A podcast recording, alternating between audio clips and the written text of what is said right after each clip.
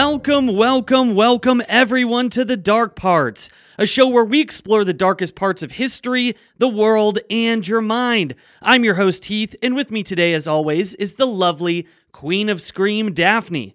Daphne, how you doing? I'm doing well. We are days away from Halloween, so days I'm away very from our excited. Favorite holiday it's of the year. It's so bittersweet, though, because you wait all year, and then it ends. But then we have Christmas time, which is a very good time as well. If I could just have double Halloween and just skip Christmas, I'd probably do that. See, but I love, like, I love Thanksgiving fall. You know, there's like October fall, and then there's Thanksgiving fall, and they're very different. So I'm looking forward. But we're having a really fun Halloween party on Halloween night, so I'm super excited for that. We're gonna have like a vintage photo booth and a bunch of horror movies on the projector out in the backyard by the pool. It's going to be very fun. It's going to be super sweet. What are you dressing up as? I am going to be rock and roll Frankenstein. Yes, you are. And, and I am going to be, um, I'm trying to be Nadja from What We Do in the Shadows, but I don't know if my brunette wig is going to arrive in time. So if not, I'm just going to be like blonde Nadja. You'll just be a blonde vampire. Yeah, I'm just going to be a vampire then at that point. But I have her dress. I, ha- I found this dress online and it's very,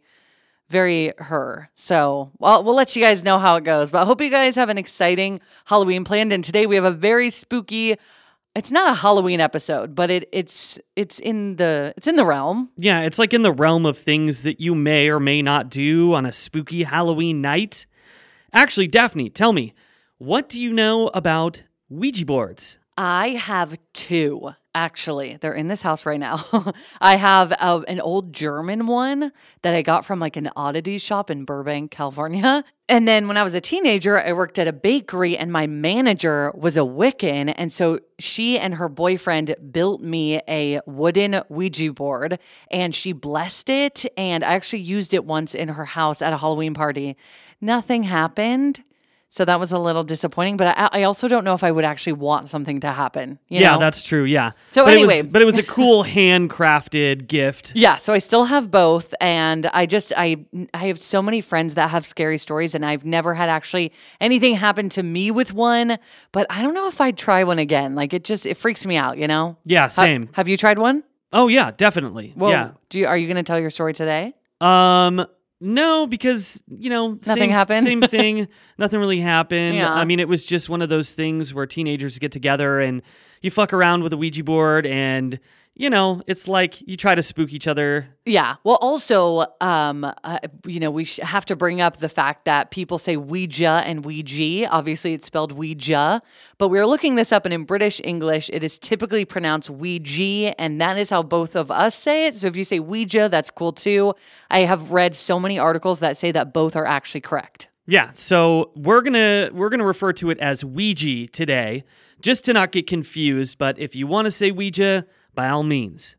So, Ouija boards. You've seen them in films, and you may have even tried one out yourself.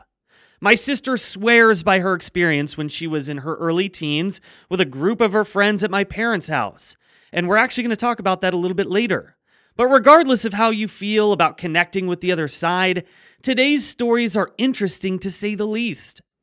Are these wooden talking boards a great way to speak to your dead Aunt Sue in order to get her banana bread recipe? Or were they responsible for releasing the terrifying face of Captain Howdy from The Exorcist? Well, today, we're going to find out a little bit more about them and hear some terrifying true tales as well. So grab your board, a clean pair of undies, and let's take a trip to the place where Edgar Allan Poe lived and also the place where Ouija boards were first created. The city of gargoyles and crab cakes, Baltimore, as we discuss today's topic, Ouija.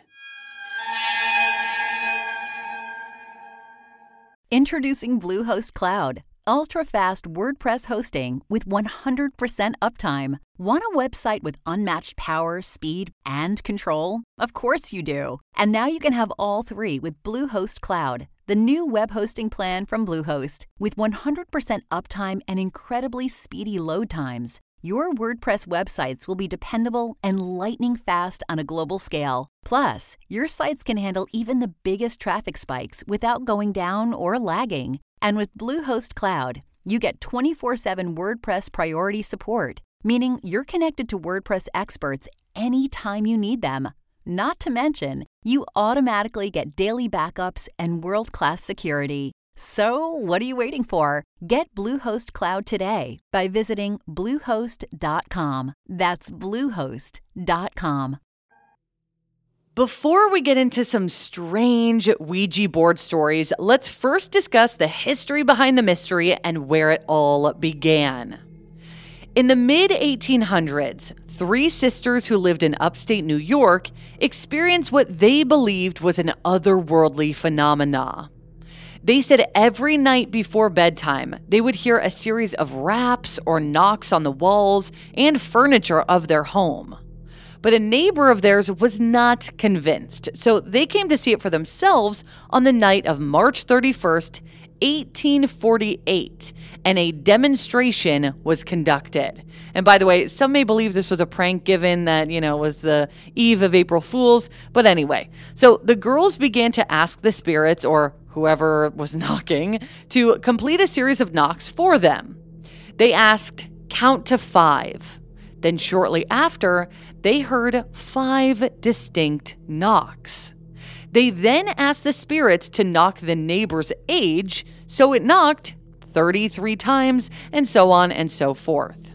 But the Fox girls' mother was so disturbed by this occurrence that she moved out of the house and sent her girls to live in Rochester, New York, with their older sister. So that is a, I mean, she she jumped on this. She's like, "Get the hell out of here, you creepy demons." Yeah, and didn't even want the children anymore. Yeah. She was like, "Girls, get out of my life." So rumors started to spread around Rochester about the Fox sisters and their unnerving story, and prominent locals began to suspect that the entity knocking was that of a peddler who had been murdered in the girls' farmhouse where they used to live five years prior.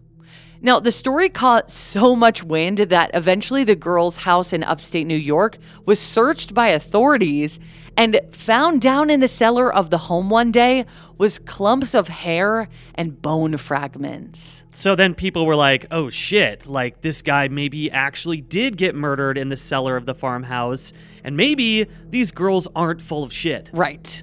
So, two locals to Rochester named Isaac and Amy Post were intrigued by the story like many others, so they invited the Fox sisters to come to their house, hoping that the sisters could communicate with spirits in a different city and location, because they're like, well, let's see if this works at a different venue. So, Isaac Post wrote of that experience, quote, "I suppose I went with as much unbelief as Thomas felt when he was introduced to Jesus after he ascended, meaning that he was definitely not convinced. That is, until very distinct thumps were heard underneath the floor during this demonstration. The Posts were so convinced that they believed Leah Fox, one of the sisters, was actually a medium and was able to communicate with the Post's deceased daughter. But it doesn't end there. After bragging about these spiritual events, the Posts rented out a giant mansion, which was the largest hall in Rochester, and on a stormy and rainy night, four hundred people gathered in the hall to witness the mysterious phenomena.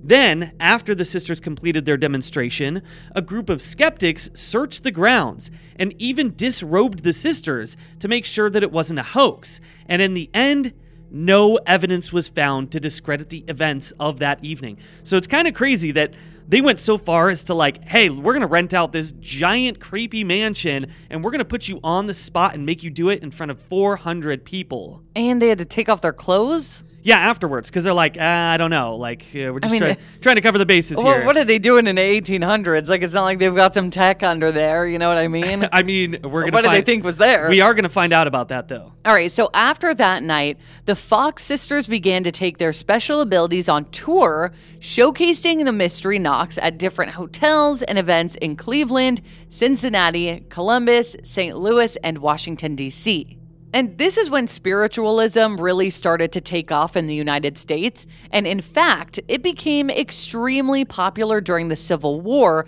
when many soldiers were dying and their loved ones sought out ways to communicate with the deceased. So it's really interesting about the Civil War and how people got into spiritualism because there were so many uh, soldiers that were lost in battle, just on the battlefield, and who were never found, like their bodies were never recovered. So in order to get answers, their family members started getting involved in this spiritualism. Which is fair. You know, they're like, if I can find answers this way, I'll do it. Yeah.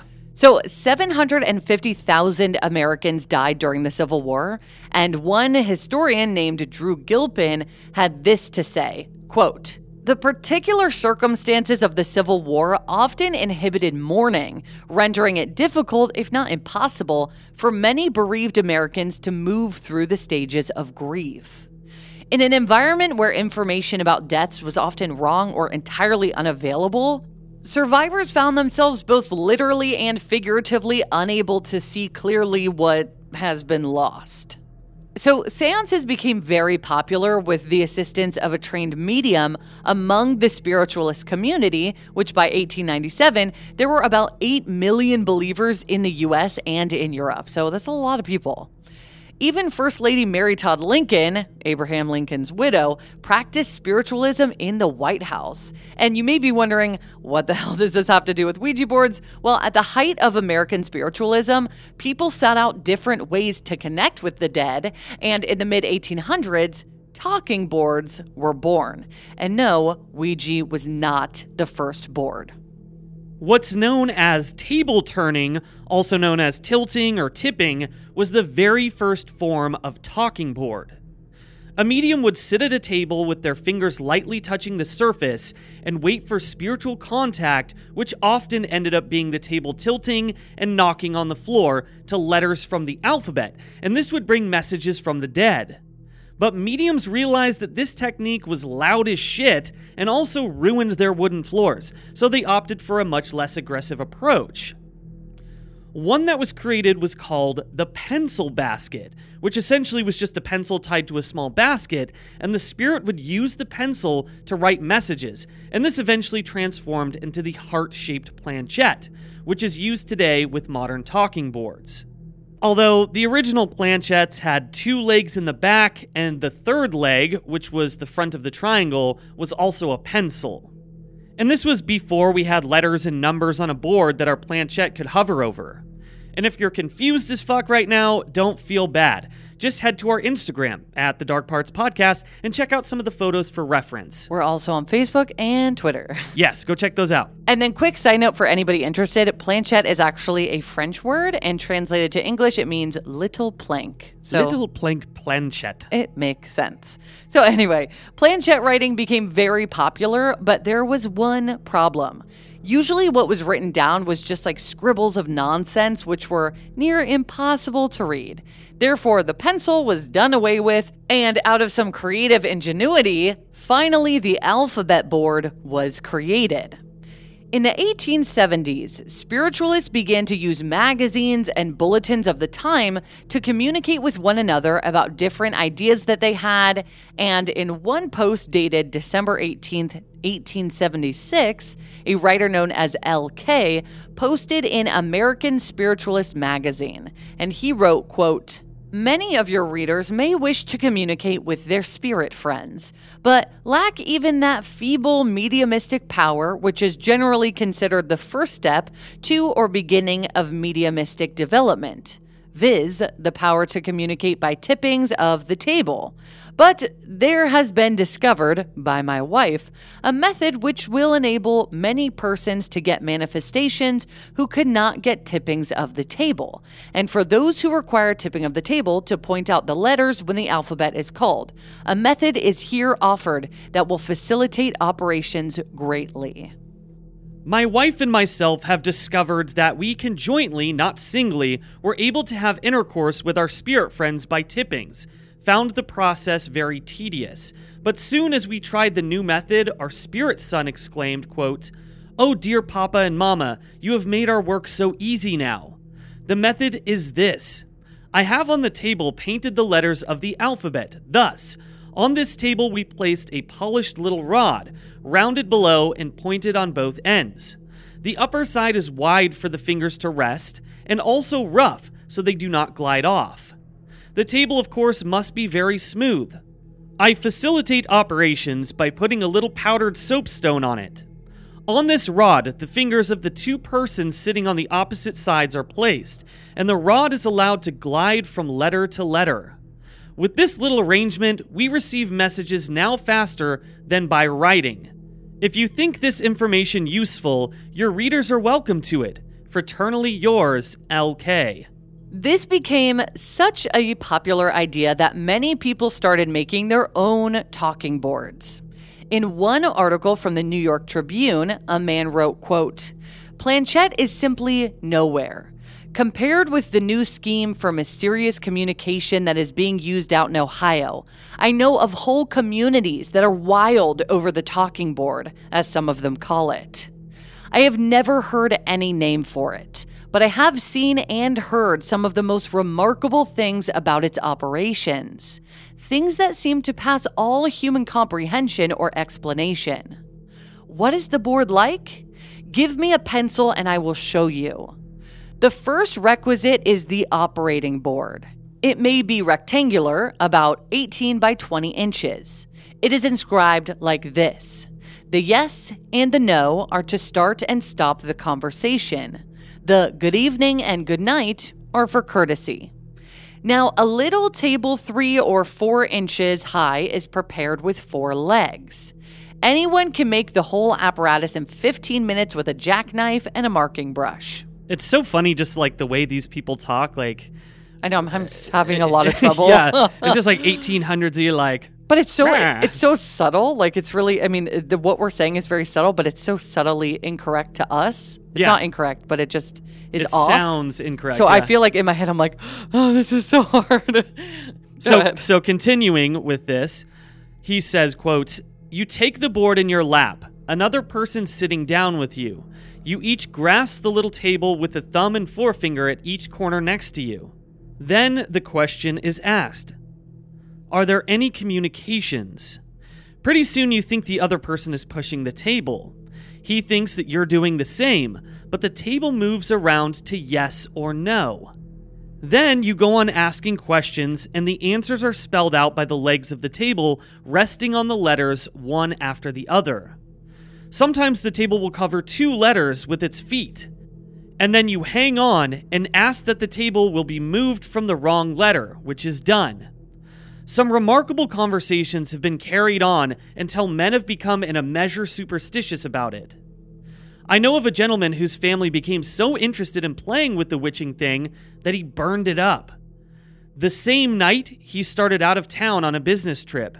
The members of his family looked for the board and they couldn't find it. They got a servant to make them a new one. Then two of them sat down and asked what had become of the other table. The answer was spelled out, giving a name, Jack burned it." There are, of course, any number of nonsensical and irrelevant answers spelled out, but the workers pay little heed to them. If the answers are relevant, they talk them over with a superstitious awe. One gentleman of my acquaintance told me that he got a communication about a title to some property from his dead brother, which was of great value to him. It was curious, according to those who have worked most with the new mystery, that while two persons are holding the table, a third person, sitting in the same room some distance away, may ask the questions without even speaking them aloud, and the answers will show they are intended for him. Again, answers will be returned to the inquiries of one of the persons operating when the other can get no answers at all. In Youngstown, Canton, Warren, Tiffin, Mansfield, Akron, Elyria, and a number of other places in Ohio, I heard that there was a perfect craze over the new planchette. Its use and operation have taken the place of card parties. Attempts are made to verify statements that are made about living persons, and in some instances, they have succeeded so well as to make the inquirers still more awestricken. One kind of funny fact about Ouija boards is that at the height of their popularity, many people actually ended up divorcing their spouses due to the fact that their partners relied on the board to answer every single little question that they had. Which sounds a bit nutty, but if you were a kid in the seventies, eighties, or nineties, then you probably did this with the Magic eight ball, and don't pretend like you didn't. This actually reminds me of that Twilight Zone episode, Nick of Time. Have you seen it? Uh, I think so, yeah. That's one of my favorite episodes with William Shatner. And basically, he and his wife are at a diner while they're waiting for their car to get fixed. And there's like a little like devil fortune-telling machine. And for a penny, it can tell you your fortune. And they become obsessed with it and like rely on this thing for answers to their their life's issues. Like at first it's kind of like, oh, it's a silly machine. And then it becomes like almost this obsession of this thing is telling us real answers to our life. And yeah, like, should we get a divorce? Yeah, like, is he cheating on me? Yeah, it's like, so that that just reminds me of that totally. Well, it's kind of funny because I feel like there are a lot of different things that are kind of within that realm. Like there's like Zoltaire, Uh, you know, there's these fortune-telling machines, and then there's, like, the Magic eight Ball, there's Ouija boards, there's a bunch of different things yeah, like that. People become obsessed. Absolutely. But now that talking boards were picking up steam, when and where was the Ouija board created? Well before Ouija, one of the largest toy companies in the U S, named W S Toy Company out of Massachusetts, created what they called the Witch Board in eighteen eighty-six, so it went back that far. But a few years later in eighteen ninety-one, a man by the name of Elijah Bond from Baltimore patented a board that would become the most popular talking board of all time, the Ouija board. Elijah Bond's sister-in-law, along with Elijah, his son, and his wife, sat down one day to conduct a spiritual session in which they asked the spirits for guidance, giving their patented board a proper name.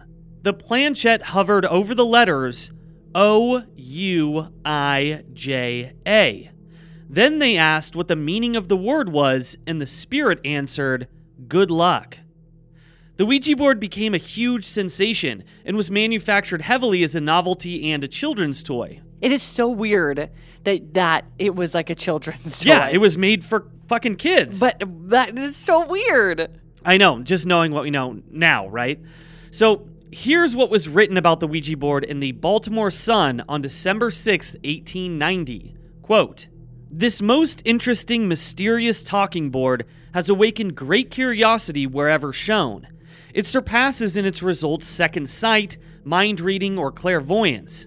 It consists of a small table placed upon a large table containing the alphabet and numerals.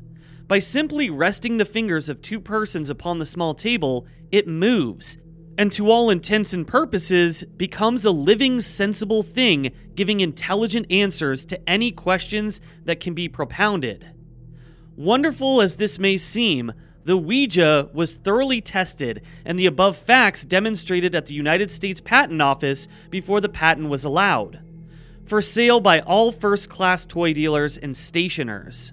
So now that you know, you know, like where the Ouija board was created. We gave you all the damn history on a Ouija board. All, which is, you know, it's good to know because I feel like everybody knows what one is, but they don't really know where it came from and why. And it's cool to know that it has such a long history. I mean, I guess it's not that long, but maybe longer than some of us had expected. Yeah, and maybe longer than a lot of other toys have been on the market. Very true. So now let's get into the juicy stuff. You know, the stories that make you question whether or not you want to take your chances.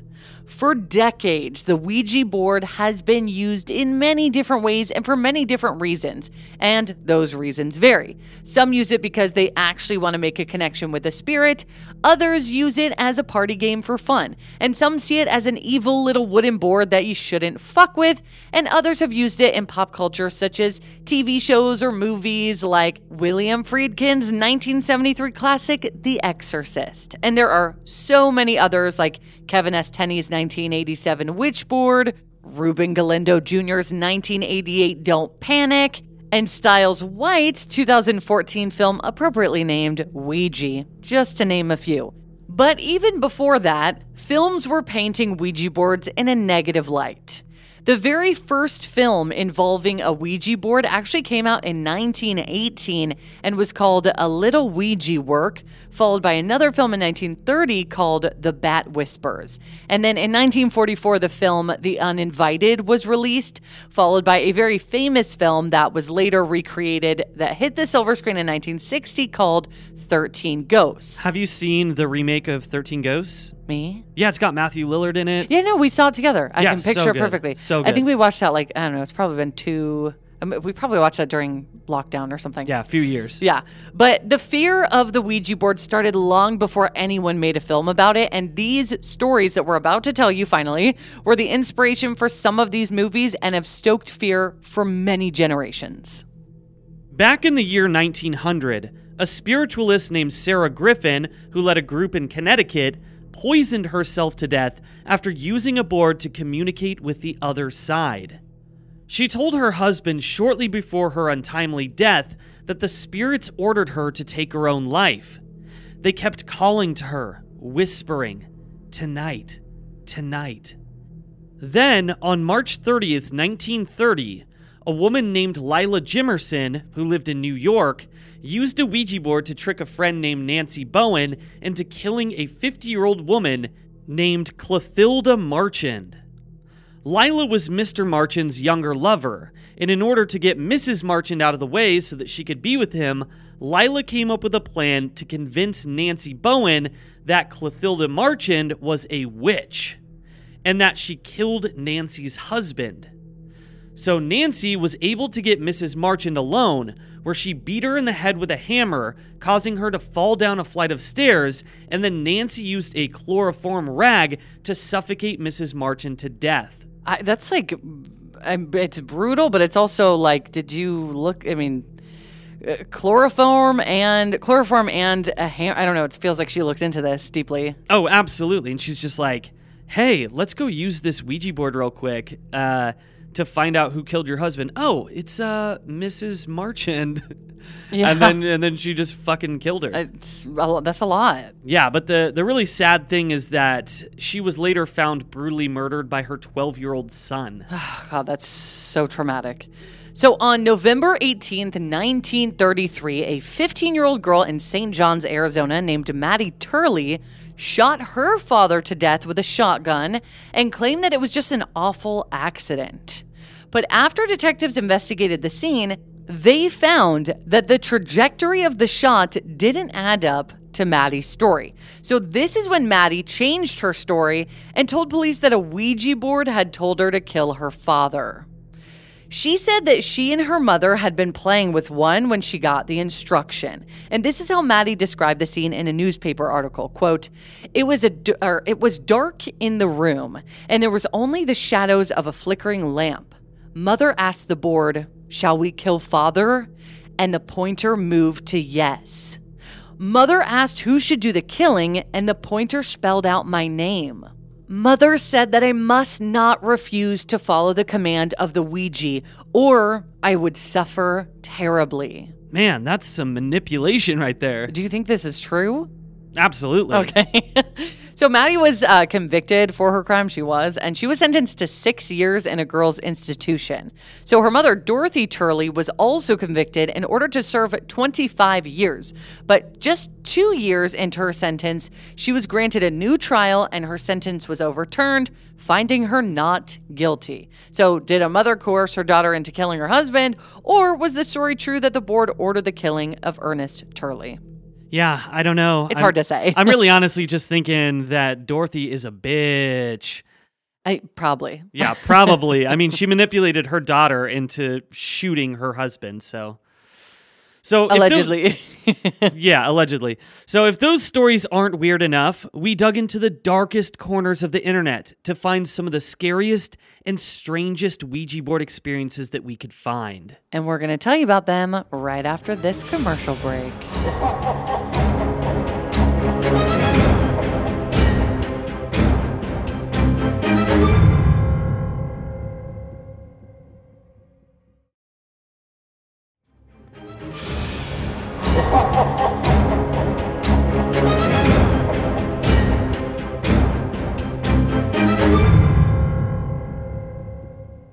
So before that break, we were talking about how we found some of the strangest and scariest Ouija board stories out there on the internet. So here's one that I found particularly eerie, shared by Reddit user The Tree Man. That's a scary name. That is a scary name. I feel like that would be a good horror story, The Tree Man. The Tree Man. Okay, tell us what The Tree Man said. Okay, so... quote, when I was little, my mom took out a Ouija board and asked my brother and I if we'd like to play with it. It started out pretty funny. Someone was obviously moving the planchette, making words like poop and stuff like that. Did I mention that we were young enough for that to be hilarious? But then my mom said, let's get serious and try to actually contact someone. Here's where it gets weird. A friend of hers had recently gone missing. He'd been missing for a month or so, and nobody knew where he was. When we asked who it was we were talking to, the spirit spelled out the name George, the name of my mom's friend. When we asked George if he was my mom's friend, the planchette moved to yes. My mom got visibly upset and asked where he was. In a lake was spelled out. Oh my God. It was extremely upsetting, and we stopped immediately. My mom tried to be lighthearted about it, and since I was young, I believed it was no big deal as well, following her lead. About two weeks later, they found George's body. He had been hit by a train on a bridge, and his body fell into the nearby lake, though it was more like a very large pond.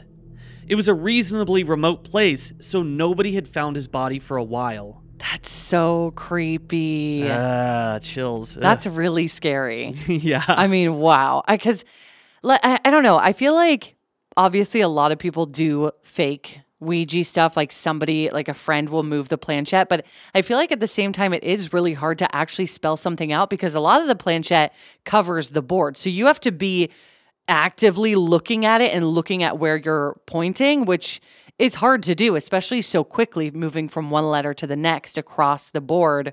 You know what I mean? Yeah, very so, true. So especially if the mom was like, let's get serious, I, I feel like this is real. So, so eerie. So this next story that we found, we weren't able to find the user for it, but it honestly scared the shit out of us. So it goes like this. My friends and I rented an Airbnb at the coast after graduation to celebrate. There were eight of us, four guys and four girls. We had checked the weather for that weekend, and all the reports said that we were in for clear skies, so we were really excited to hang out and explore the town's restaurants and shops. But into the second night of our stay, the sky turned a very dark gray, and then it began to pour heavy, sideways rain. A few of us sat around the living room, bored out of our skulls, watching a storm unfold while we drank and listened to music. The others went roaming around the big house, searching for anything they could find to entertain us, and that's when my friend saw it. Sitting at the back of a hall closet on a shelf was a Ouija board. A few of my friends said that they had tried messing around with one before, but nothing ever happened. But one friend we were with was extremely adamant about us not using it because they claimed that they had a really bad experience in the past. We kind of just chalked it up to our friend overreacting. After all, we had all been drinking that night, so we figured, what the hell? We pulled it out and sat down in the kitchen. We dimmed the lights and asked the board if anyone was there, and if so, to show us a sign. Something I found out later is that it's not a good idea because it opens the door for spirits to roam free from the board. The planchette moved to the word yes. A little tingle ran down my spine. I was excited but also a little nervous. We then asked what the spirit's name was, and it spelled out Roger. The boys I was with were cracking jokes and not taking it very seriously, but then we asked, "Where are you right now?" And the board spelled out, "Open the door." I shit you not, two seconds later, we all heard a knocking sound at the front door. My friend got up and went to check, even though we begged him not to. And when he opened the door, the wind was blowing pretty hard. He told us to come look, so out of curiosity, we did. On the welcome mat outside was what we all thought for sure were two muddy footprints. Oh, so scary. The thing is, none of us had left the house since the storm started. We were all a bit freaked out and quickly shut the door. But our night was not over just yet, so we sat back down at the table and continued to mess around with the board. We placed our hands back on the planchette and asked, "Was that you at the front door?" And the planchette quickly zipped over to yes. My heart was racing now, and I told my friends that I wanted to stop. But one friend said that we couldn't until the planchette moved to goodbye because it was bad luck. So I hesitantly continued. We asked, how did you die? And Roger spelled out the word boat. Now, this made a lot of sense considering we were on the coast. And then my friend asked Roger, is there anything you would like us to do for you? The planchette began to move slowly, and it hovered over the letters D I E. Then it quickly zipped over to goodbye. Immediately after that, we heard yet again the sounds of knocks, only this time they were coming from the back door. None of us moved at all. One of my girlfriends started to cry, and we were all terrified. And after that, we put the board back in the closet, but if it couldn't get any worse, the power suddenly went out. Thankfully, my friend found some candles in a drawer, and we all huddled together in the living room where we fell asleep. The next morning was checkout, so we all packed up our things, but just before we left, we noticed something extremely odd. Sitting on the kitchen table was the Ouija board that we had used the night before. We all swore up and down that none of us had taken the board back out of the closet. Pretty eerie considering that they heard the knocks at the front door and then at the back door and then, you know, the the muddy footprints. Yeah, so did Roger, like, come out of the board? And it is good that they left that day because get the fuck out of that house. Absolutely. So scary. And also, why would an Airbnb have a Ouija board? Like, why would you do that? Yeah, it's just the, that's also the other interesting thing is, like, why was there a Ouija board in the closet? So creepy. Maybe it's an old coastal house. Ugh. Scary. Ugh. So the last story I want to share with you, strangers, is one that actually came from my sister. And to this day, she has never touched a Ouija board based on this. Your sister's the best. Yeah. So here, shout out Burke. Shout out Burke. So here it goes. When I was seventeen, one of my friends shared that they had a Ouija board, and I was so excited to try it out.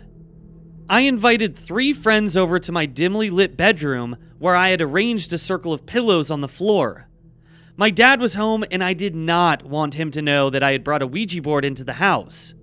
He had warned me against them multiple times over the years. So we shut my bedroom door and began to use the board, unbeknownst to my fearful father. Good old Bob. So we decided to ask simple questions with verifiable answers at first, to sort of gauge the accuracy of the whole experience. So we asked what time it was, and since there were no clocks in my room, we knew that there was no way that this answer could be given by any of us. We asked the question a few times, and each time I would leave the room and check a clock. The answer was spot on, to the minute every single time. That's when we knew that it was real. The answers to our next questions couldn't be confirmed immediately, but we would be able to figure them out the next day at school. Since we were all in theater together and the cast list was being announced the next day, we asked who would be given certain roles in the upcoming play. As we continued, whoever was speaking with us through the board clearly wanted us to keep going, and it felt as though they began to lead the conversation. Our silly teenage questions somehow transitioned into an in-depth discussion about spirit guides, and the board was basically saying that we all had spiritual company with us all the time. It even gave us names of spirits who were with each of us. It all felt a bit overwhelming, but I was fascinated and very much enjoying the experience. Suddenly, my dad opened the door, looking a bit confused, and asked to talk with me in the hall. "What are you doing?" he asked, and I sheepishly answered. He wasn't pleased, especially given what had just occurred. He asked if I had been expecting another friend to come over because while he was vacuuming in my brother's room, Heath, that's me, which is an eye shot of the front door, he saw the door open and had a vague peripheral view of someone standing outside. Figuring it was just my mom coming home, he didn't really look up and continued to focus on his task. But the door shut without the figure ever stepping inside, or at least as far as we know. As he told me this story, I could see him connecting what had happened in the doorway with what was happening in my room. He was shook and told me it was time for my friends to leave. I went back to the board and asked if the figure in the doorway was them. They said yes. Oh my God.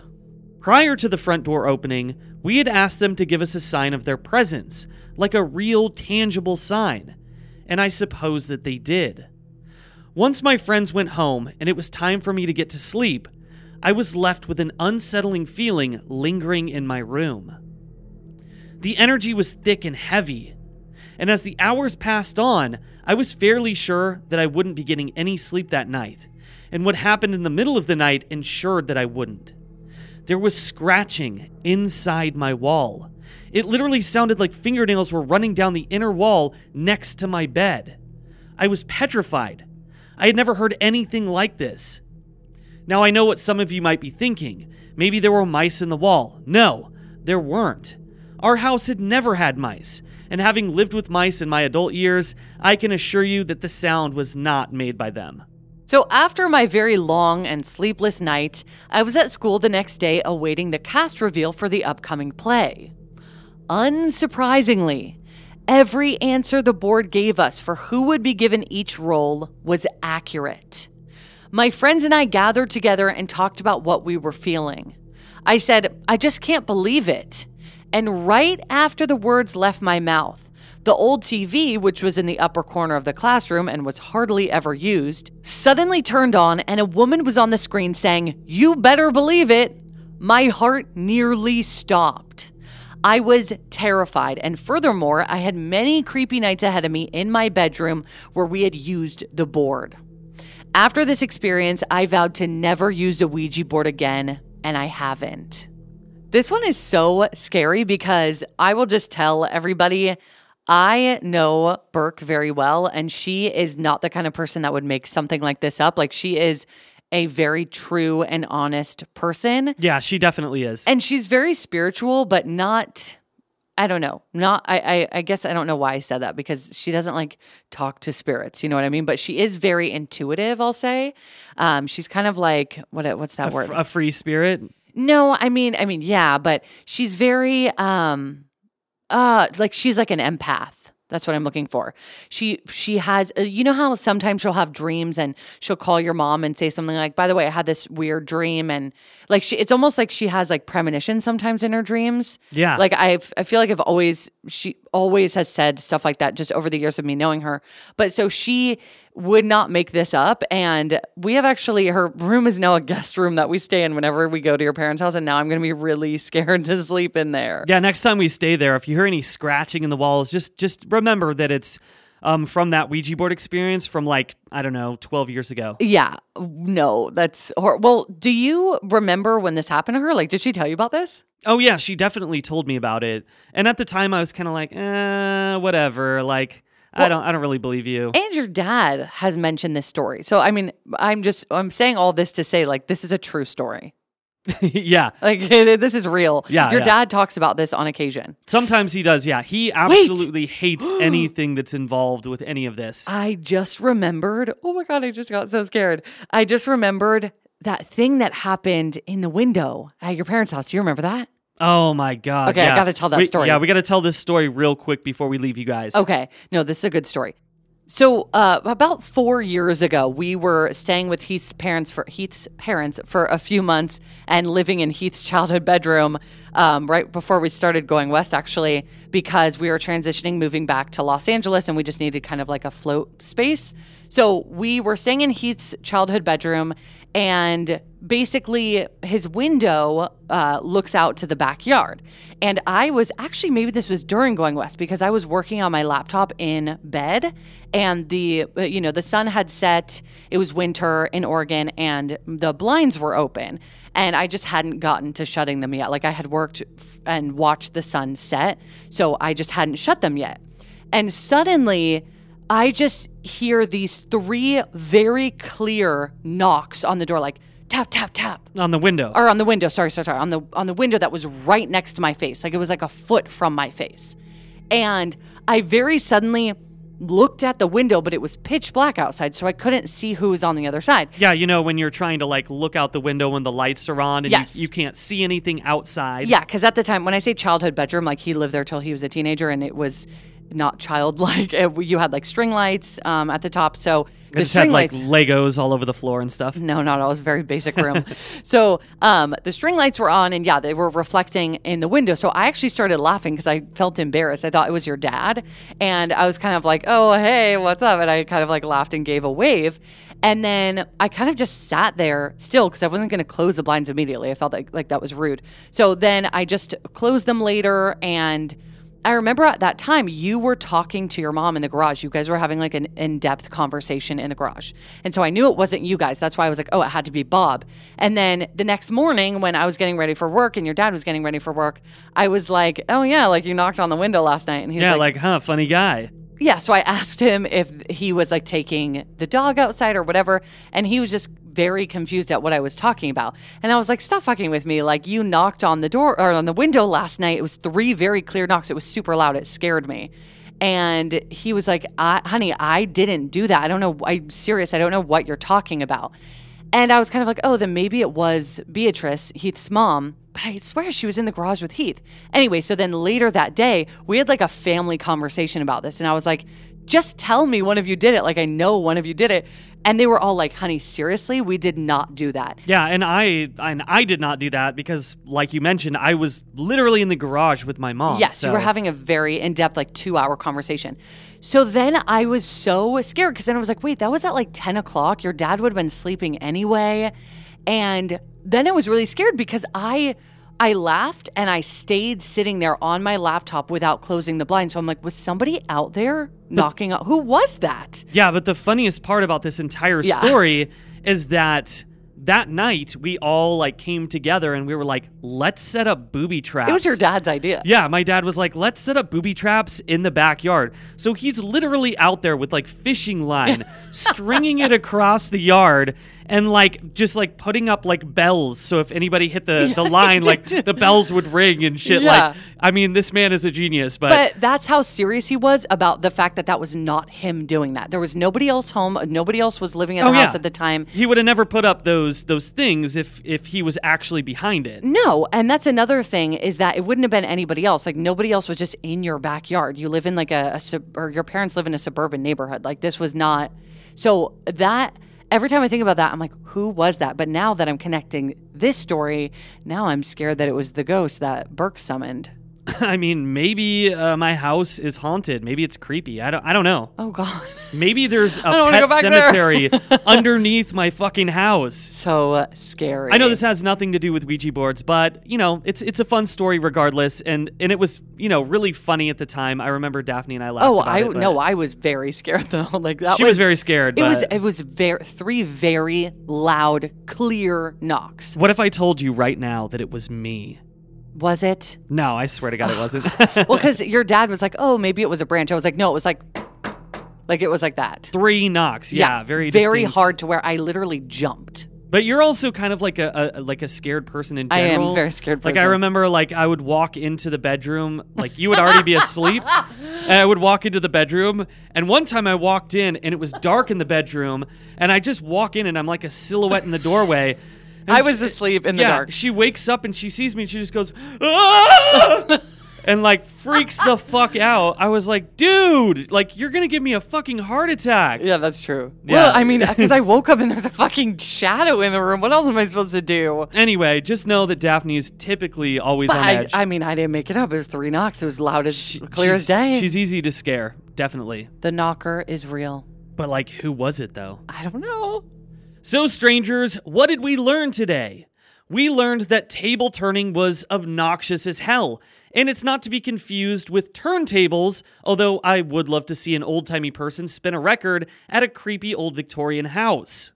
We also learned that my dad is a super huge weenie, and that if you use a Ouija board, mice will appear in your walls and eat your face while you sleep. And last but certainly not least, we learned that Maddie Turley's mom is a manipulative asshole, and she totally threw her daughter under the bus. So if you're ever just hanging out with your mom, doing a little bit of silly willy ouija-beejee, and the board tells you to kill your papa, don't do it. Your mammy's just trying to get away with the perfect murder. Today's horror tip comes from the nineteen sixty film thirteen ghosts. If your dead uncle leaves you the keys to a sweet mansion, but it's filled with ghosts from around the world and there's also a hidden fortune on the property, just remember that people are greedy as shit and you're probably in the midst of an elaborate murder plot. So true. Thank you so much, everybody, for listening to this Halloween episode of The Dark Parts. What a fun episode. I am still scared about your sister's story. Yeah, and if you have any Ouija board stories or something that happened to you that freaked you out that involved the Ouija board, please let us know, because I don't know. I'm still interested in learning about more stories. Maybe we'll do a part two. Who knows? Well, that's the thing is Ouija is so, it's so broad. So I know it's kind of a broad one, but also it's, there's so many different stories. One of my friends, Stavros, has a great Ouija story about masks. Like he had this friend, he, uh, he was at their house and they were doing a Ouija board and their family had this wall in the living room of like vintage masks, which is so scary to think about. I don't know that's why just, the fuck you'd have that. Yeah, that's creepy on its own. So creepy. And he has this story about one of them falling off, and it, there's a whole story involved, and there's so many other ones. So yeah, if you have one, please email us. We'd love to do another episode. Yeah, it's funny because I really just chose like a few different ones that I could find, but I know that there is a shit ton out there, so I need to do a little bit more digging as yeah, well. Yeah, I mean, and now we know the history, so we can just move on to more scary stories. So if you have a story or your friend does or whoever, send us an email at the dark parts podcast at gmail dot com. And thank you so much for tuning in. And happy Halloween. Happy Halloween. All right, strangers, we'll see you next time in The Dark Parts.